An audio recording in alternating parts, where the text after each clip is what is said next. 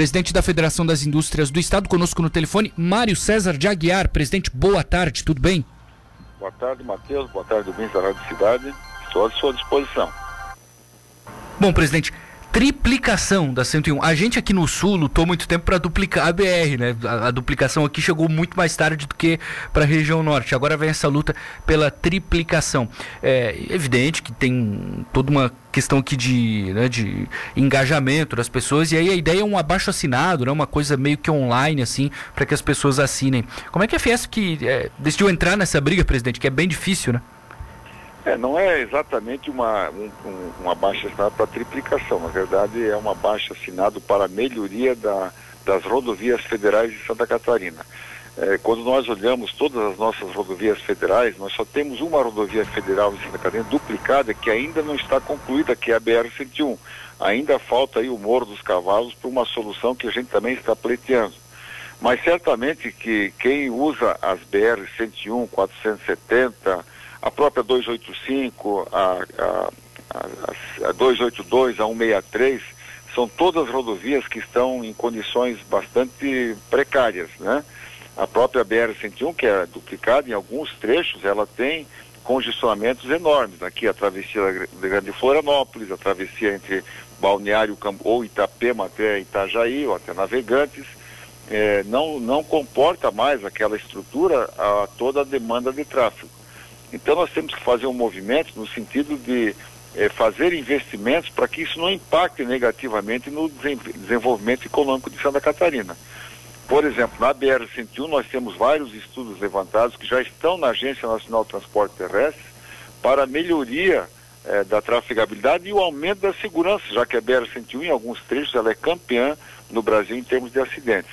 Mas temos as rodovias 470, como eu disse, tem a 282, a 163, a própria 285 aí do Sul, que precisam de investimentos para que possa desenvolver a região.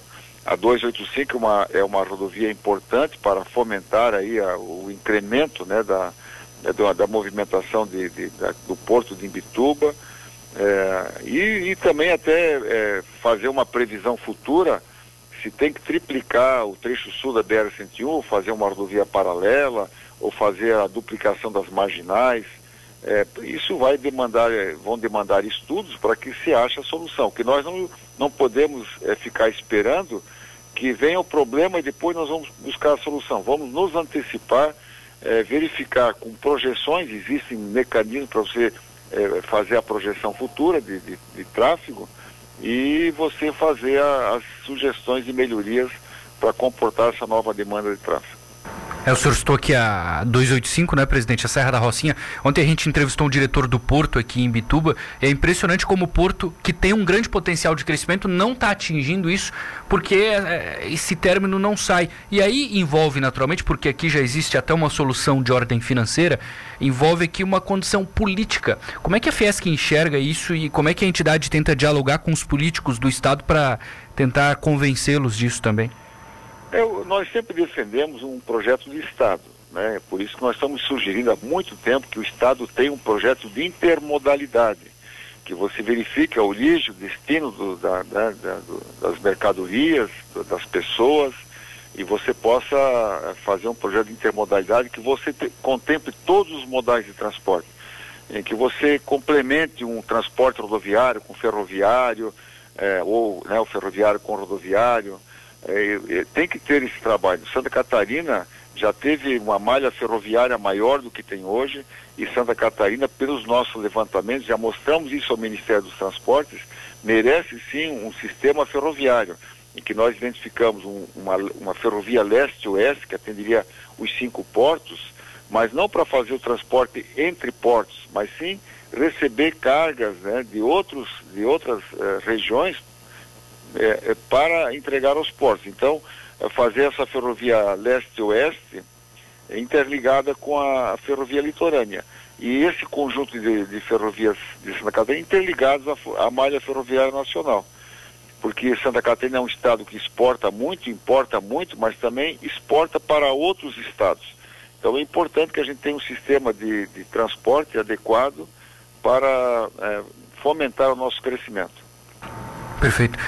Presidente, como é que o senhor tem enxergado essa questão agora que envolve 2022? Porque esse processo que a Fiesc está eh, tá, tá encampando a partir de agora é fundamental e nós vamos para um ano de eleições, né? tanto para governo de estado quanto para governo federal. E a gente está falando, por exemplo, de BRs aqui, rodovias federais.